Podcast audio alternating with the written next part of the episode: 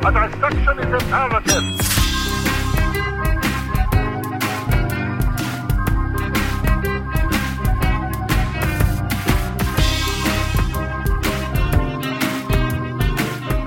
I think a strange woman at a Chinese food restaurant just didn't appreciate an obviously drunk person who is a man calling other women hoes. And another word that doesn't exist. It's just a, it's a slurred form of bitches. Yes, I. So, bitches hoes. Vicious. Bitches house. Yes, but he just said it's a slurred form of the word bitches, which means he was trying to call them bitches hoes. No, no, this kid, this, this kid from high school used to say bitches hoes all the time. Although he was in. Never mind. So you're, he was a racist. so so you are utilizing language developed by kids in high school to denigrate women in public. But- Me- mean women, Steve. Mean women. okay?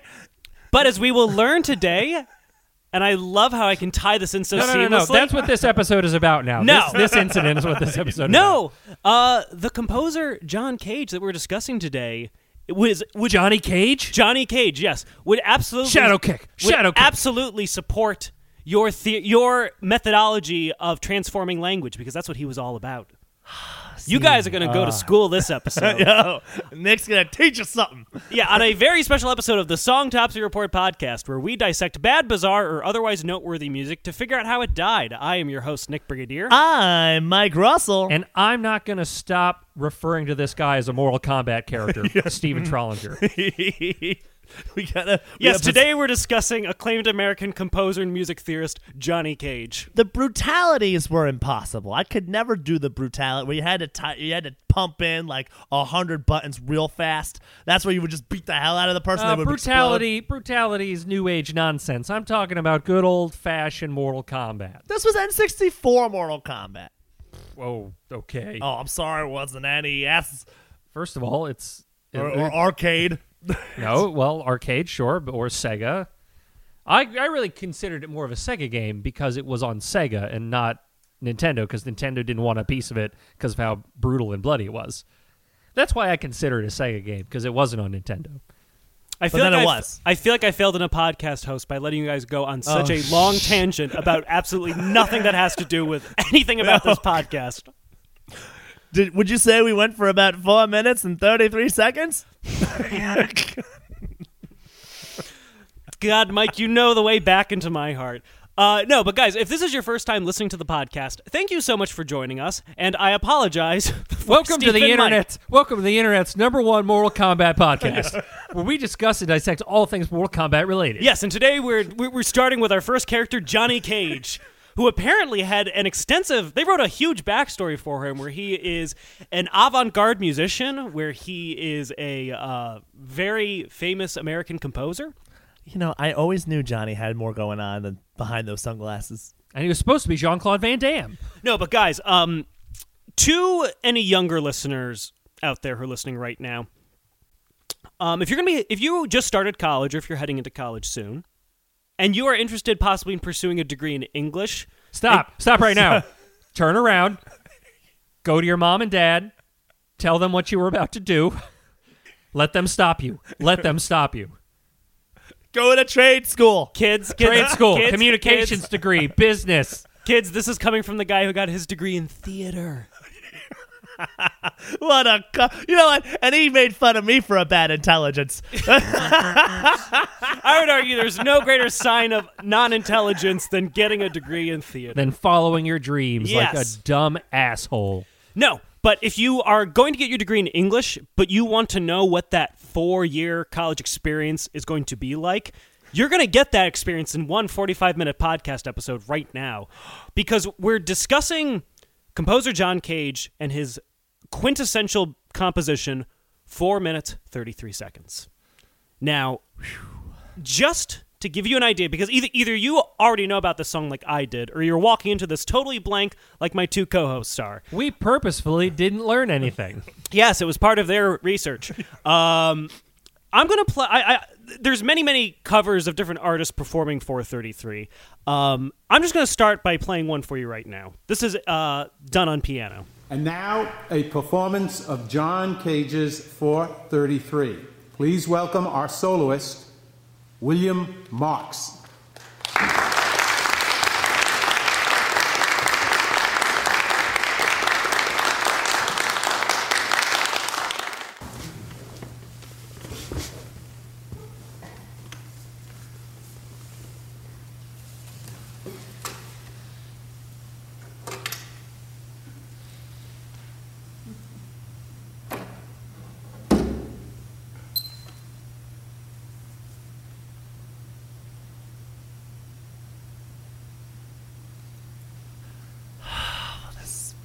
Don't you fast forward, listeners. Don't you fast forward. This motherfucker. Look at him.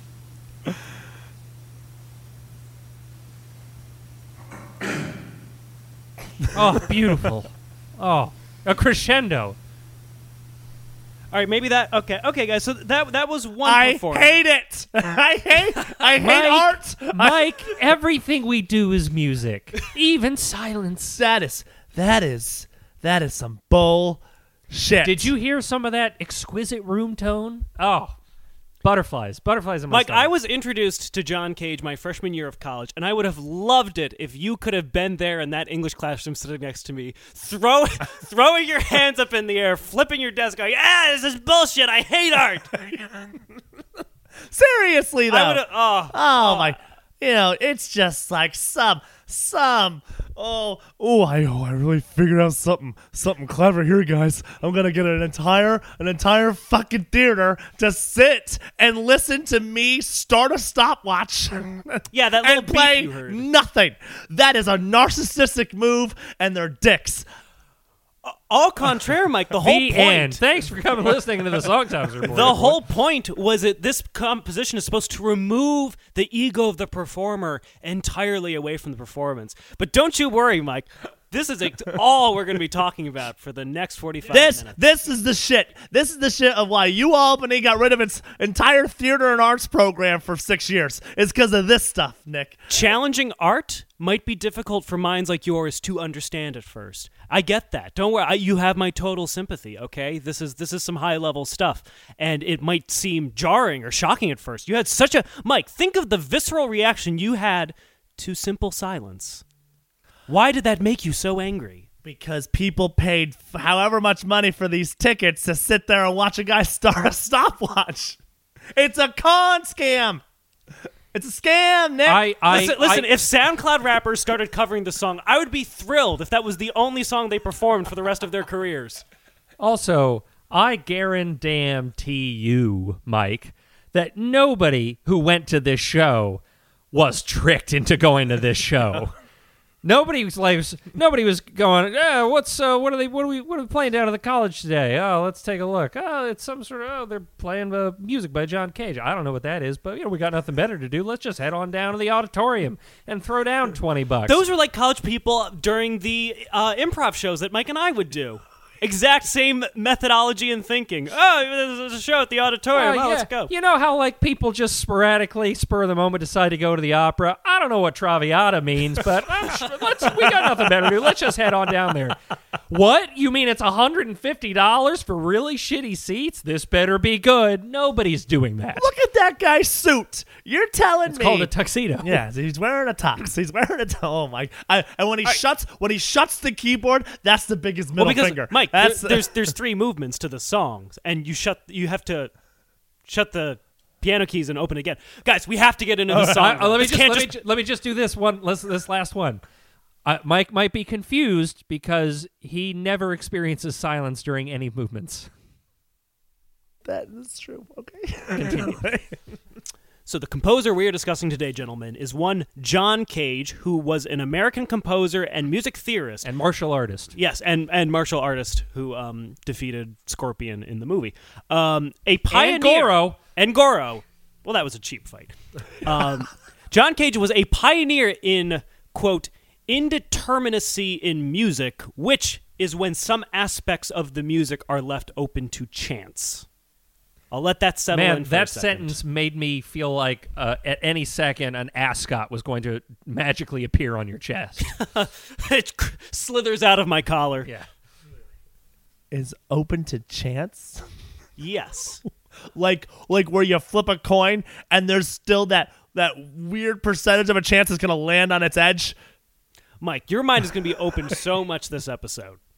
Um, and he was also a pioneer in non-standard use of musical instruments. So, for instance, like instead of playing a guitar with a pick, y- you bash it against a wall and use it as a percussive instrument. All right, ladies and gentlemen, now's the time in the podcast where Mike thinks of the different sexual things one can do with a musical instrument. It happens at least once an episode.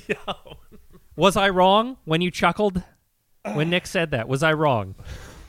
Was I wrong? You were not you were Okay. not wrong. You were not Ron, Steve. All right.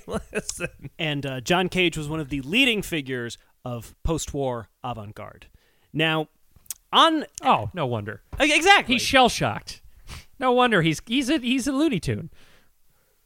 Just The because horrors of war have shattered his chest. just because his fragile music psyche. was composed post-war doesn't mean he was shell-shocked in the war. Has he ever played an instrument like he's supposed to? Uh, that's what I'm just I don't know. Like Well, wi- Mike, he would challenge the very notion: How are you supposed yeah, to Mike. play an instrument? Yeah, yeah, oh, Mike. How you oh, supposed what to an play? asshole! No, it's making me more mad by the second. Oh, oh, is a chair a chair? Fuck you. Okay, philosophical musical. Oh, what what is these drumsticks? Oh, what can I do with these? Maybe if I put them up to my mouth, it might make the instrument of a flute. That was how Mike got kicked out of the band. Don't don't don't get angry just because you don't have the bravery and the intestinal fortitude to challenge music orthodoxy Thank like he can. I would Thank respect you. him more if he had dropped trow and just ramrodded his dick across the keys a few times. Like, It'd certainly be avant-garde. yeah, and also related back to a few minutes ago where I totally called he was thinking of different ways to play musical instruments with a sex- in a sexual way. So, uh, John Cage, he traveled to Europe at a young age. He was kind of exploring different artistic pursuits he wanted to do before he settled on music. He came back to California where he studied music, and his teacher at the time, I found this interesting quote in my research. Uh, his teacher said, quote, um, although the teacher was not impressed with Cage's compositional abilities during these two years, in a later interview, when he initially said that none of his American pupils were interesting, he further stated in reference to Cage that, quote, there was one, of course he's not a composer, but he's an inventor of genius. Cage would later adopt the, quote, inventor moniker and deny that he was, in fact, a composer. Okay, good. Which I, you know, I don't disagree with him. so he, t- uh, so, so hold on. So he took classes in composing Music composition, yes, he's a music theorist. and failed. You've got to learn the basics before you can mess with the system. exactly. He's like, I'm bad at this, so let me. What was that you said Let about me- last week about uh, you have to you have to get permission before you can What was it Nick you were telling me? He's you've got to learn to respect before you. Yeah, you've got to earn respect before you can take away respect. Yes, Before you can treat them with disrespect. yes. It's the same it's the same general concept. John Cage was frustrated, though, by a lot of his early experience with music. However, at one point, a student of his, uh, whose name was Christian Wolff, presented him with an influential classical Chinese text called I Ching. Now, The I Ching. I Ching. Thank you. Thank you. It's Chinese, Mike. That's what it's called. I know. No, I just What I found- I, just I'm laughing that you know Steve knows Chinese. I Of course. I don't. First of all, there's different kinds of Chinese dialects. It's not just Chinese. Secondly, I don't. I just happen to ha- have an interest in things metaphysical. So that's one of the things I came across. So yeah, you, you will have some familiarity with this. I love the idea though that Christian Wolff, because he was 16 at the time when he presented uh, John Cage with this book, but John Cage was Christian Wolff's piano teacher. Can you imagine what a ripoff it would be to have John Cage as your piano teacher? you show up to class, you sit down for an hour, he stares at the piano. You, Well- you, you're afraid to say anything. He shuts the lid. He looks down at you, smiles knowingly, and he says, "You know, you don't know it, but you just performed 433 about 12 times over." You know, you know who else? You know who else challenged uh, challenged his students like that? One Mr. Miyagi. Yes. Daniel LaRusso thought he was just being tricked into painting fences and waxing cars and brushing decks. But what he failed to realize is that through those tasks, he was learning muscle memory and could block and strike and block and strike.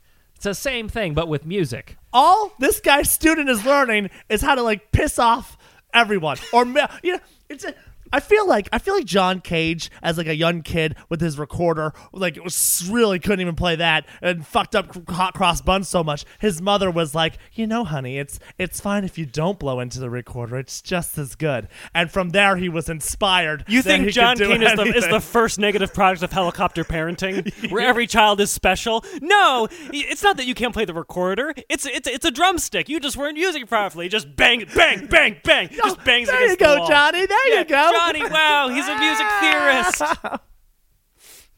that yeah Like that is undermining decades of work that this man contributed to the artistic community, to the avant-garde scene, to post-war deconstructionalism. God. Although, Mike, you, you ugh, once again, to I, I really wish you had been in that same English college class with me because I'm going to discuss. I wasn't introduced to John Cage through four minutes thirty three seconds. Actually, I was introduced through his other work, which we will get to a little bit later. oh I can't I can't wait Because if yeah, if you like 433, oh boy, oh boy, you'll love some of his other quote unquote music. so um, the uh, I Ching, as Stephen is now infor- let me know that it is pronounced. Or Yi Jing. I Ching. Yi, Yi Okay, you're just showing off now, Steve. Uh,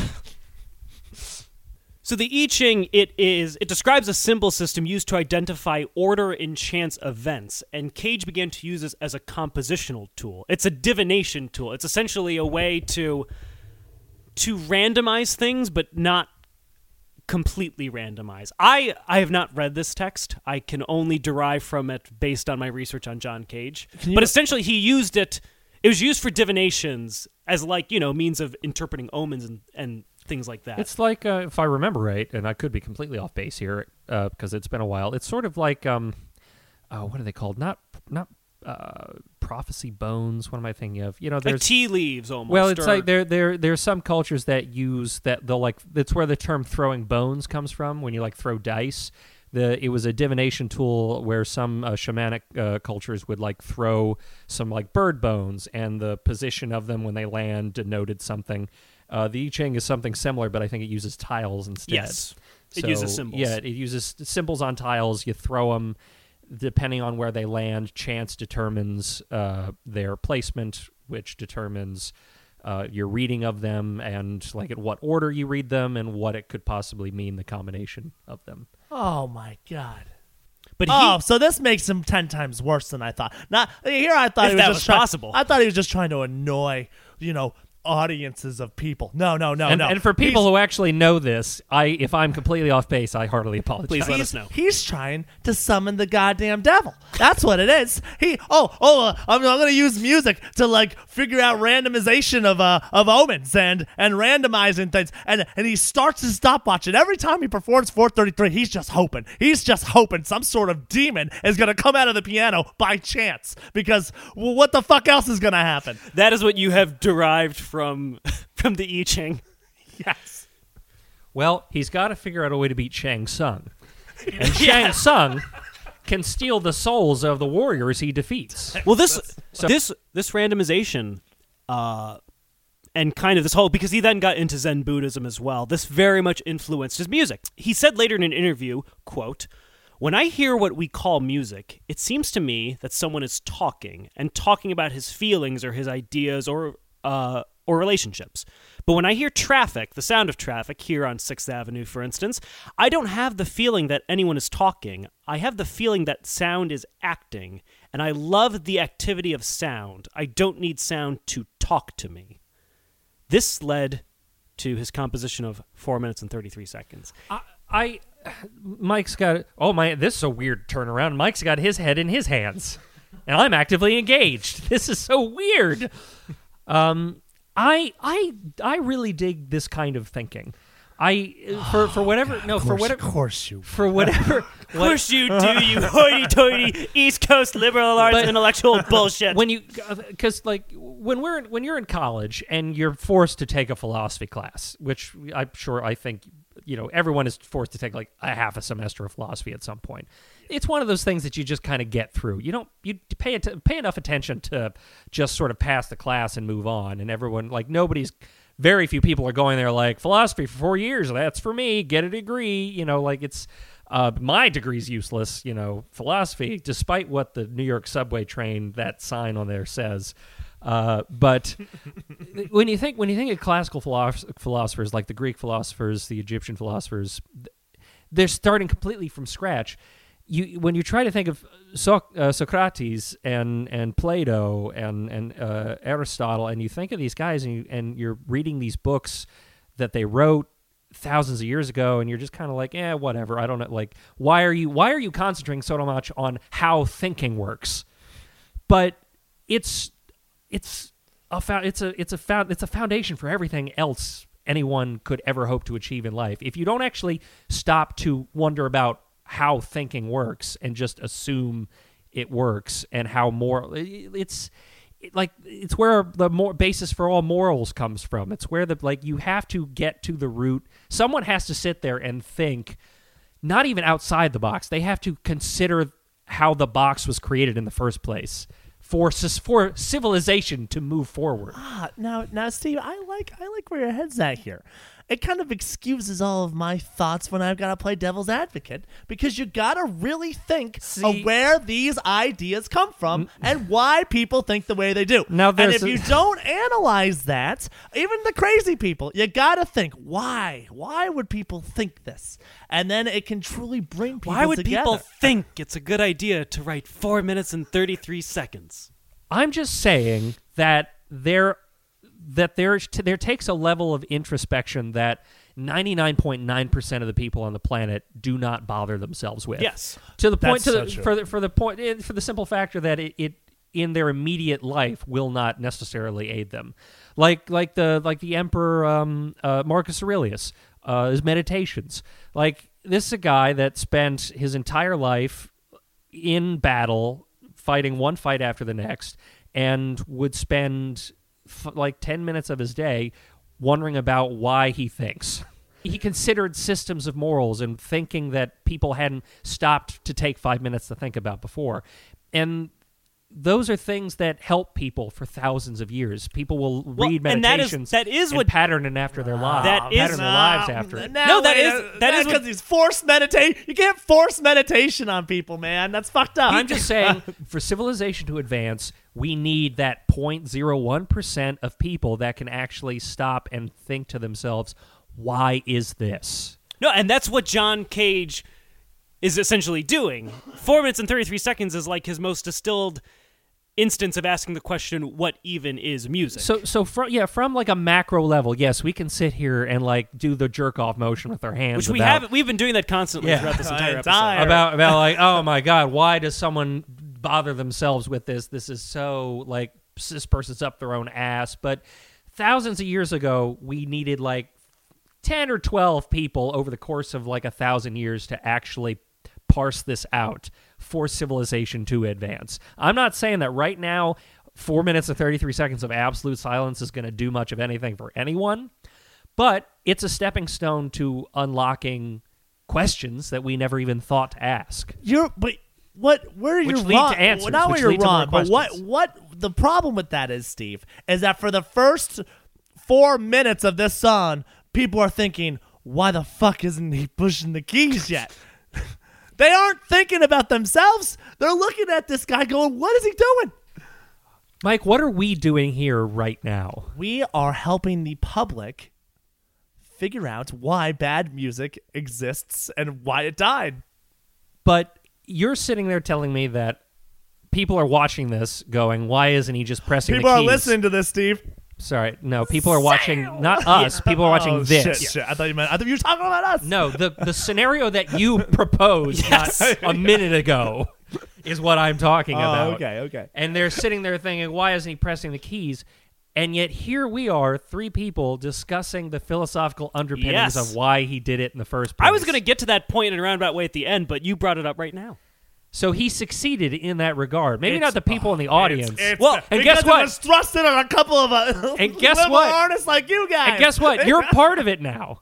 It's bullshit. You can shake your That's head and so shake mad. your fist. I can't escape. I'm chained in. I mean, forced to forced to think. There's nothing Mike hates more than being forced to think. Well, on the note of the audience, so this song was quote unquote composed uh, in 1952 because it's hilarious. There is sheet music for this online. You can find the PDFs Oh, for it. and is it just a bunch of bars? Like It is. You can literally a conductor could count out the time. It's in four four time. Oh, God. This guy is a just he's got everybody, man. You can, uh this Now, this song is for any instrument or combination of instruments, and the score instructs the performer not to play their instruments during the entire duration of the piece throughout the three movements. The piece consists of the sounds of the environment that the listener hears when it is performed.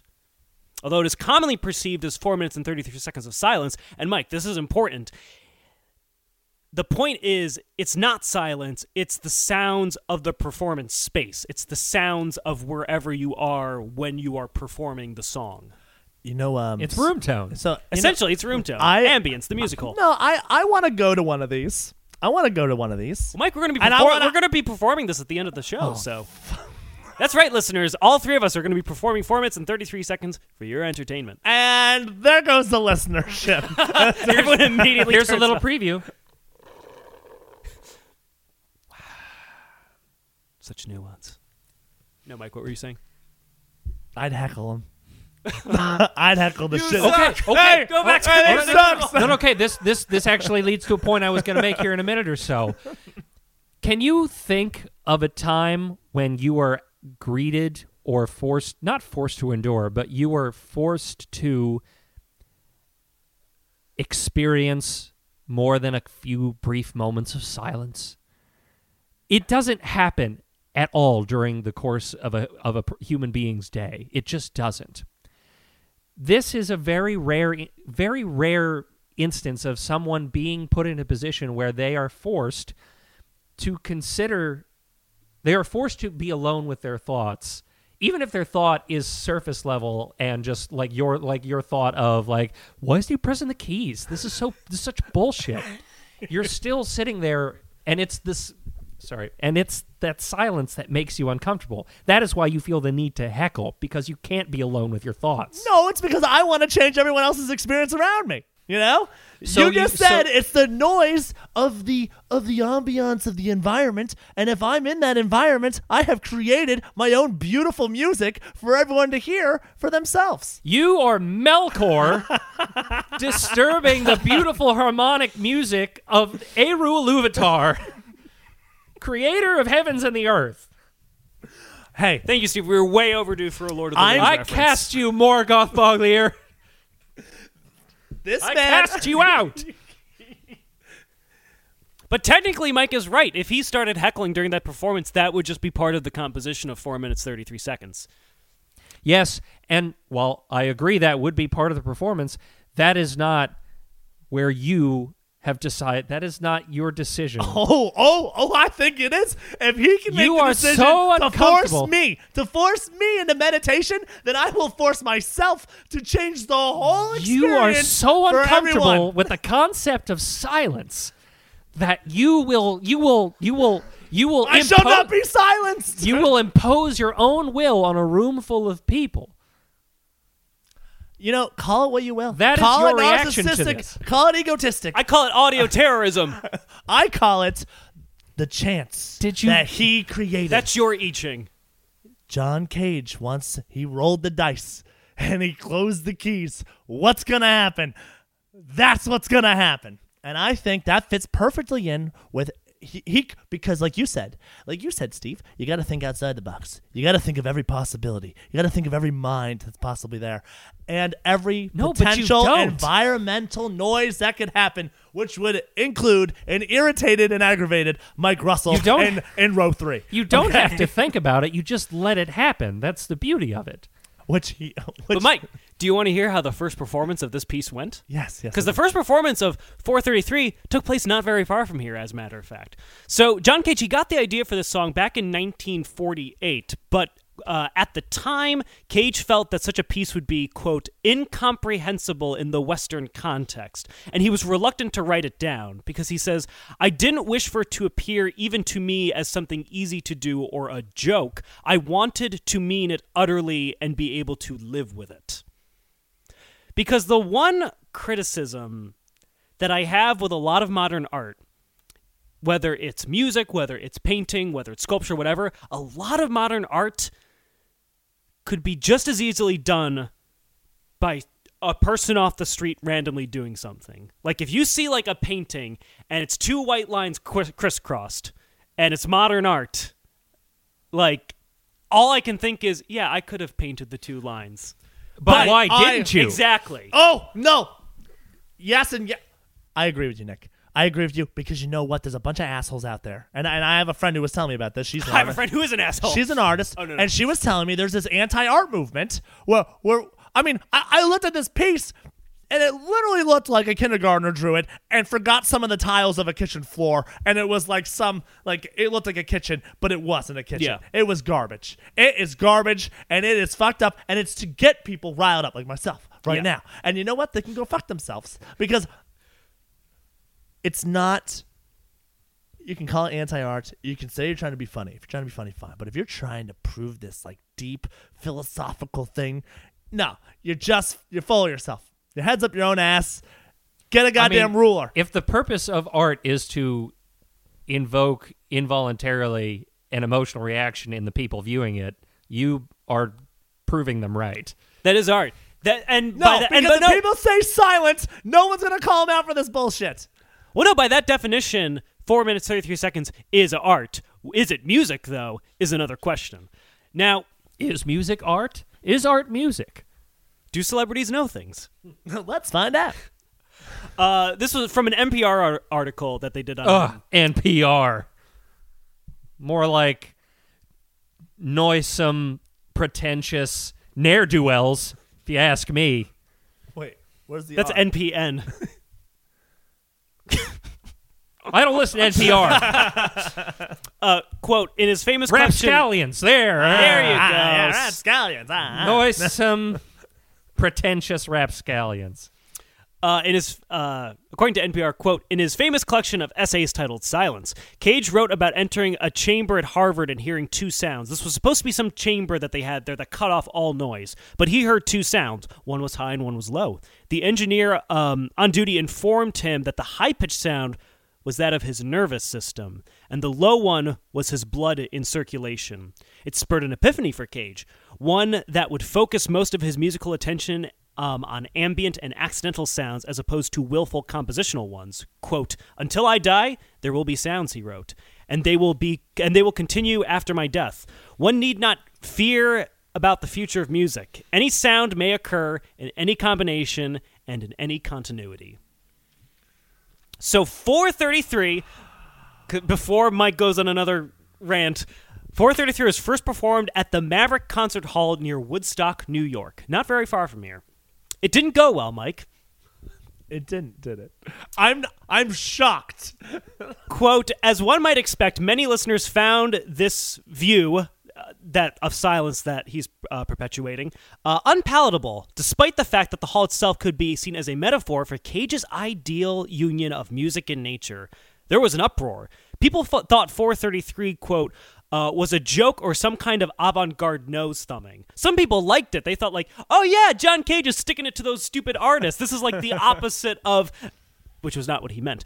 Uh, during a post concert discussion, as Cage biographer David Revill notes, one local artist stood up and suggested, quote, and this would have been you, Mike. Good people of Woodstock, let's drive these people out of town. that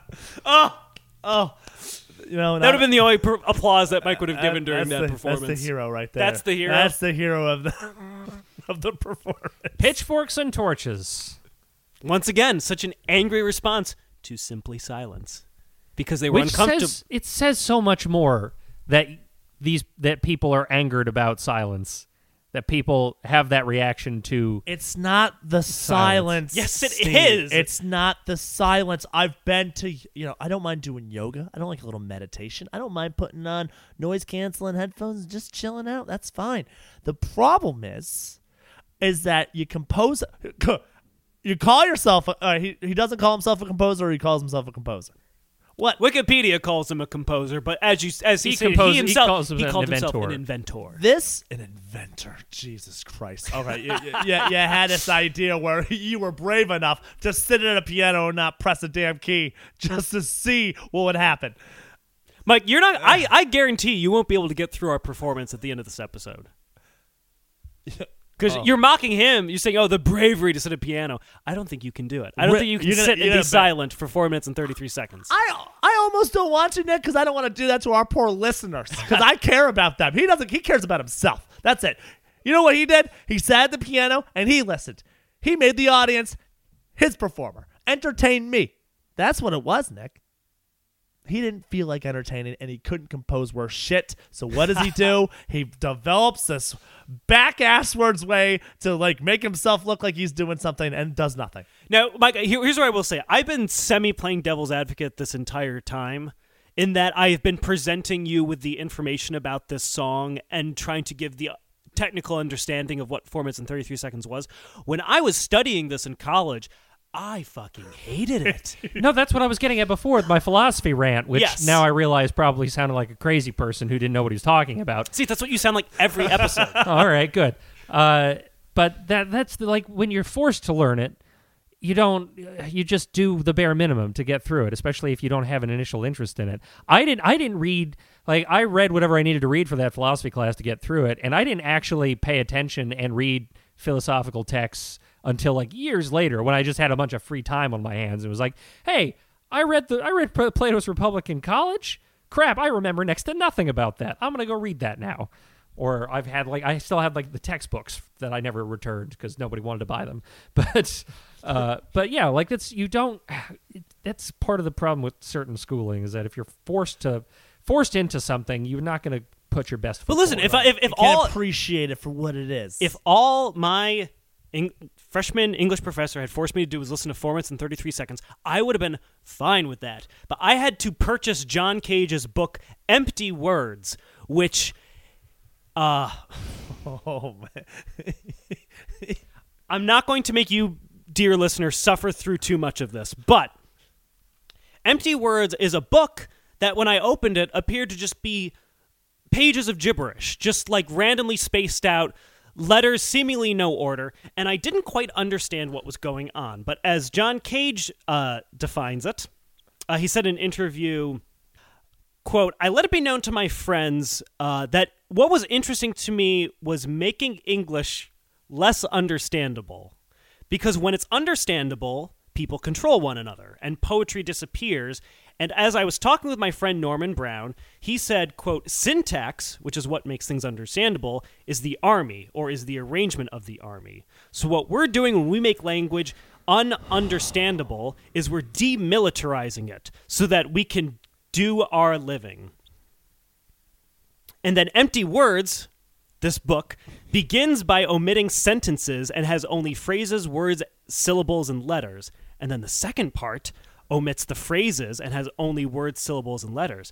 And then the third part omits words and only has syllables and letters. And the last part has nothing but letters and sounds. And what John Cage would do is he would perform this live. It took 10 hours to hear all of empty words. There would be three half hour breaks for people to eat and stuff, but otherwise it would be him sitting and performing this. Now, unfortunately, we don't have 10 hours to listen to it, but on, I discovered this just recently. you got to free your mind from the word prison, man. John Cage has a website, and on this website, there is, and I've never seen this on a website before, but the audio for empty words is constantly playing. And literally, what you can do is you can start listening and drop in at any point, but there's no way to actually listen to it from the beginning to the end. So I don't know what's going to happen right now because I heard that there's long stretches where it's just literally nothing.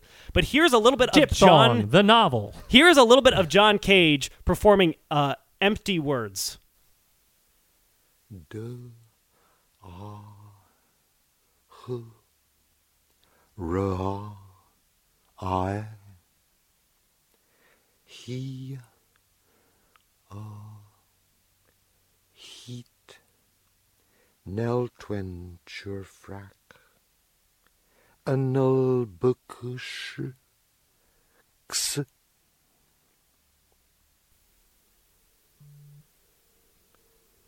The hung Ten ah. hours. This man's a baby. this man's a baby. That's I it. am He he just just wants to hear himself making stupid ass noises.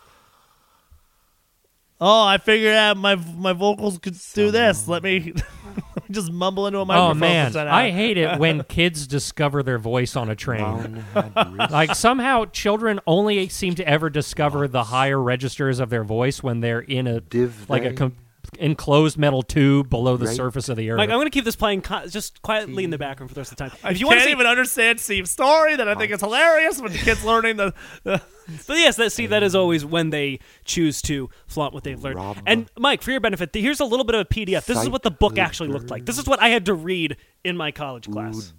Uh your professor is a demon. Okay, by the way. Clearly, he was playing 433. He was trying to summon one. and speaking in tongues. Re You are hearing. s- Mike, Owen this is the demilitarization of language. I every new fact I learn about John Cage, I hate him a little more. And I don't hate people, Nick. I really don't. This is the kind of guy you'd sit down with and just want to punch. I mean, like he'd he'd open his mouth about philosophy, Wait, and you'd, how- what does that look like? Sitting down to punch someone. Uh, you just want to sit down over some some biscuits and tea, uh, share a few ribald stories, and then just punch him in the face. Look, could Sit you down ima- for a good punch. This is the second person I've said I want to punch in the last two episodes. This is not good, Nick. Sound like a violent man. I'm not a violent man. I just can't stand him. I just can't. He only he only likes violence when it's sexy. See if. Yeah, what if John Cage said, "I want you to punch me, Mike"? Ooh, I think John liked that. oh God! I think he likes What's it when you wrong you with say. him? I think he liked it when you said you were going to punch him. That is a that is an aggressive glottal. Oh, Now, I want to I want to couch my earlier comments. I wasn't I wasn't necessarily defending this particular individual, but I, I just appreciate the the I, I appreciate people who actually have who have the ability to think about things that no one who is going about their daily lives would ever stop to think about. I appreciate that level of that is the core of philosophy. Yeah. It's- There's a but there is a dangerous line, and and you, you correct me if I'm wrong, guys. But if you think You are wrong. If you think too hard, okay, The Smoke comes out of your ears. I saint it. I saint it. No, but there's a black hole, okay? When you when you start thinking into why is this, why is this, why is this, why am I thinking? And next thing you know, you're gonna be standing in front of a microphone talking gibberish for ten hours. You It's have called, a lost. pod- it's called a podcast, Mike. no, Jim. At least we at least we have purpose of comedy. This man has there's nothing. He he's literally deconstructed himself into just nonsense. That was, I think, his point was to deconstruct it. His point was to say, what are the, ba- what are the, what do, what we say and we assume is language. What is that truly, if not an assemblage of different sounds? What if we break those sounds down? Same thing with music. What is music? What if you totally break it down and it just becomes the ambient background noise? then Can you have undone the work of thousands of years to get to a point where things make some sort of sense. Yes, but at a certain point, It just it, wa- it, it advances to a certain point and then hits a wall. And in order for it to move beyond that, it needs rethinking. or as John Cage would put it, Our rest times. Churai. and John Cage was so Which bad at everything he did, he had no Will- purpose, so he had to do this. That's what happened. Tomoving. That's what you think happened with John Cage. Well, listen, it has not stopped him from leaving a lasting legacy on the avant-garde music community. Like we heard, we heard avant-garde, avant shit. Not That even- is- not that's even- what it's getting to, man. I prefer shit Von Guard. Shit. Oh, that's better. Yeah, you're right, Steve. Yeah. But not even just on the Avant avant carp. Not even just on the avant-garde scene. I mean, here we can see an orchestral performance featuring a soloist as well of 4 minutes and 33 seconds. We're going to play a little bit of that for you now, oh, listeners. Tell me they stood up when they did the solo.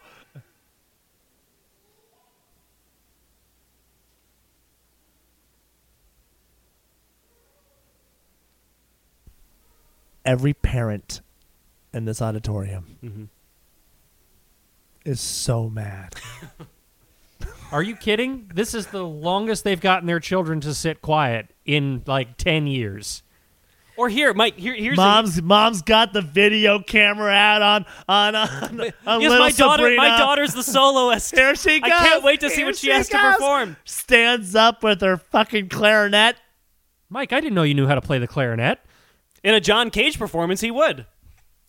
Oh, Mike, and But as- what is it to play the clarinet? Doesn't the clarinet play us? This is the kind of shit. No, you know what? Oh, oh.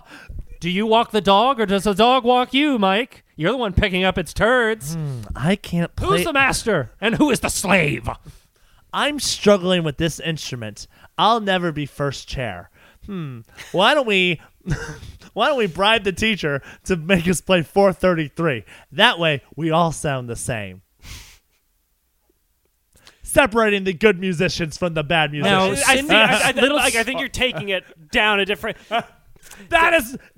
See, He Mike, was bad little- at composing, so he composes nothing. He was bad at playing instruments, so he stopped playing them. I mean, where am I missing the point? You see, Mike, little Cindy's silence doesn't sound the same as little Jeanette's silence.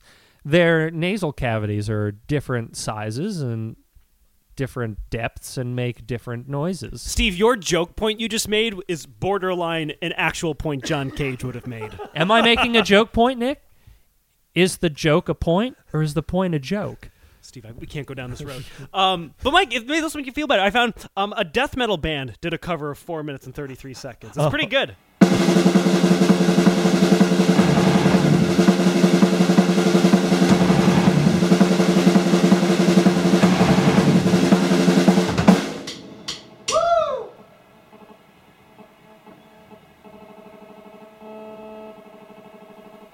See, already this sounds totally different from the orchestra. You're getting the slight, subtle guitar tone feedback. You're getting you're getting the hair blowing in the wind. This is also the first death metal song I've ever liked. Oh man. Oh, Nick. No. No, I will not I will not join this movement. I will Mike, not can't- promote this man. Mike. I can't hear Dead Territory's song. Would you please be quiet? Sorry guys, sorry. I know we're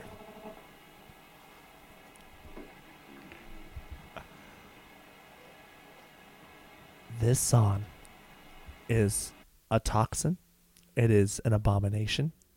It is a destroyer of not just of music. It is it that is you know, goal. watching Mike's reaction to this makes me really understand why they made Socrates kill himself. imagine imagine you're just you're living in ancient Greece and there's this one guy in the neighborhood every time you try to talk to him he just asks you a bunch of random ass questions from out of nowhere that there are no answers to. After a while you'd go to your local magistrate and say can we make him kill himself? Like drink poison in front of us so we can enjoy it? Cuz I can't live around that guy anymore. Oh shit, that's how Socrates went down? he killed yeah he drank he, He drank listened to- hemlock. He, the local government forced him to drink hemlock because he was asking a bunch of weird questions yo, Socrates, you're really creeping out this this community? Socrates, shut the fuck up. I swear to I swear to Zeus, if you don't shut up, I will make you drink poison. ah, but am I drinking the poison or are you drinking the poison of life? Okay, that does it. Get the fucking poison. Socrates, I gave you one shot. I swear to gods. I swear to gods. You know, Very people let that man into their homes, and he has the audacity to Yo- continue to ask. Yo, over there, play though. You're a friend of his, yeah? No, no, I never see him before in my life. I'm with you guys. I'm so sorry.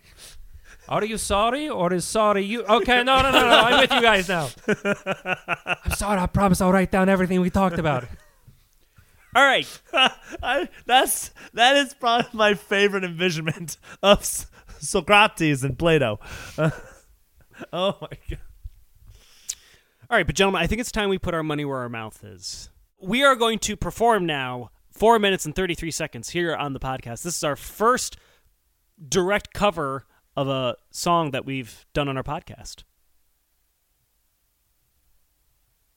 So think about that.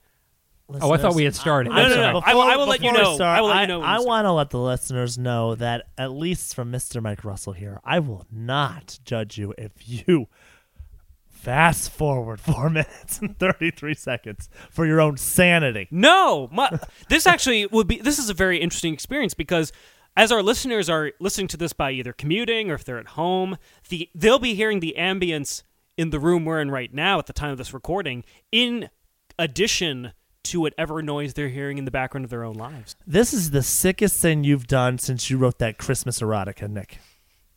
I want you to know that. I will let history judge me. All right, so Ah, but history is written by the victors. Ah. all right, we're about to start, and uh, Get it all out. There you go. yes, yes, yes, and here we go.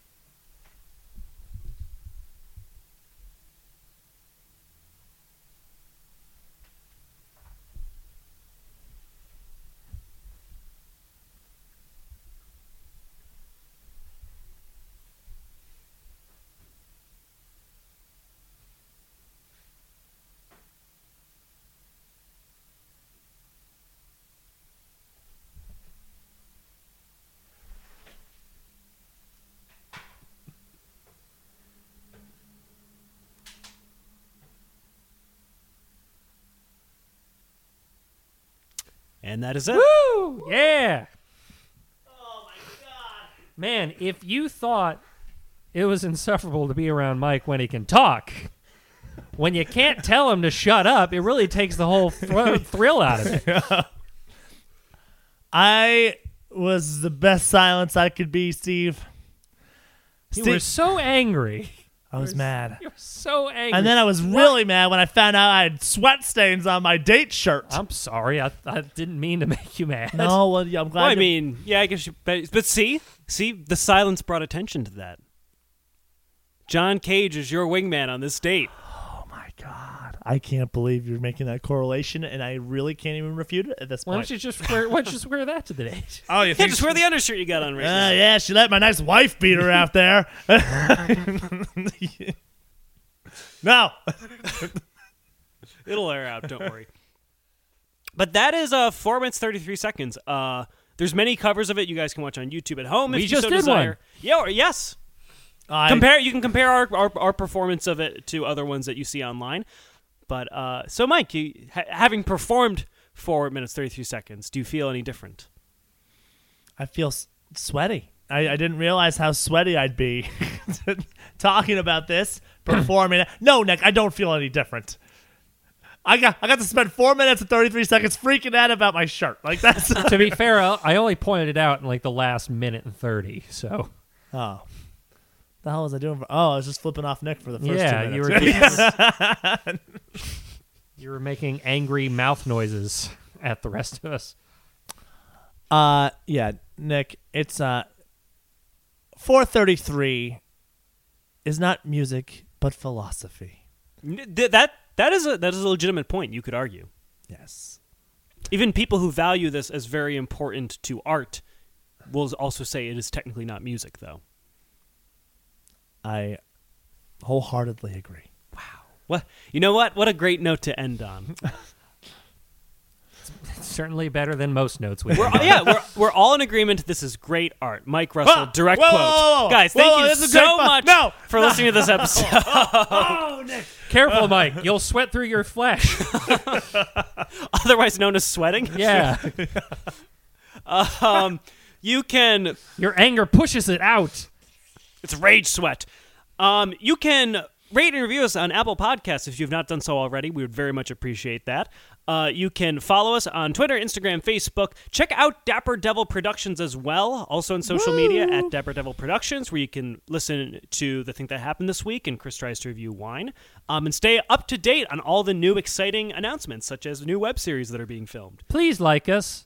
Please like us and everything that we do. Steve, cutting We- right through to the subtext. We desperately need your validation to make the stupid degrees we paid money. Well, some of us paid money for.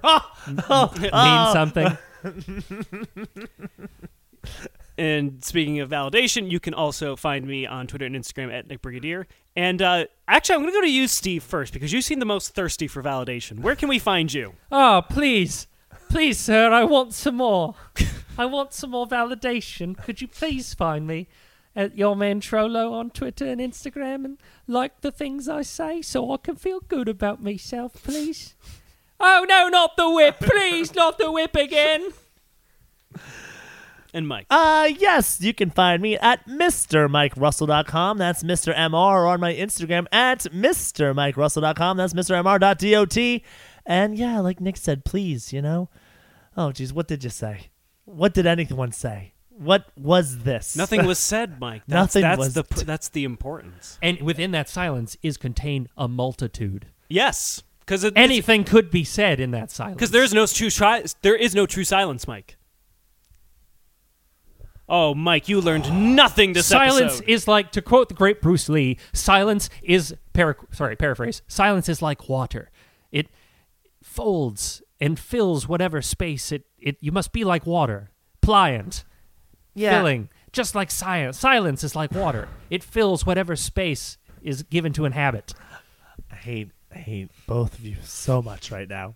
And we'll say, uh, but yeah, leave leave a review on this, on everything, on any episode, on what you think, and uh, why don't you tell us the stupid bullshit you heard during the 433 we performed? no, I think it was very, it was a nice experiment, Nick. Thank you. I agree. It was my idea, but I agree. it was it was Nick's idea. Um, but guys, thank you so much for going on that journey with us together. Uh, I am Nick Brigadier, I'm Mike Russell. And I'm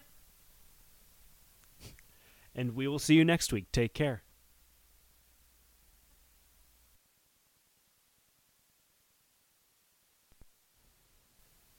Nick. Stop playing the song. The show's over. I just had to hear it one more time. It's so catchy. Rhythm. F- Most Fuck you. where Oh, I wasn't the one to cast off my headphones angrily today. we are. Earth. It's a Dapper Devil production, see?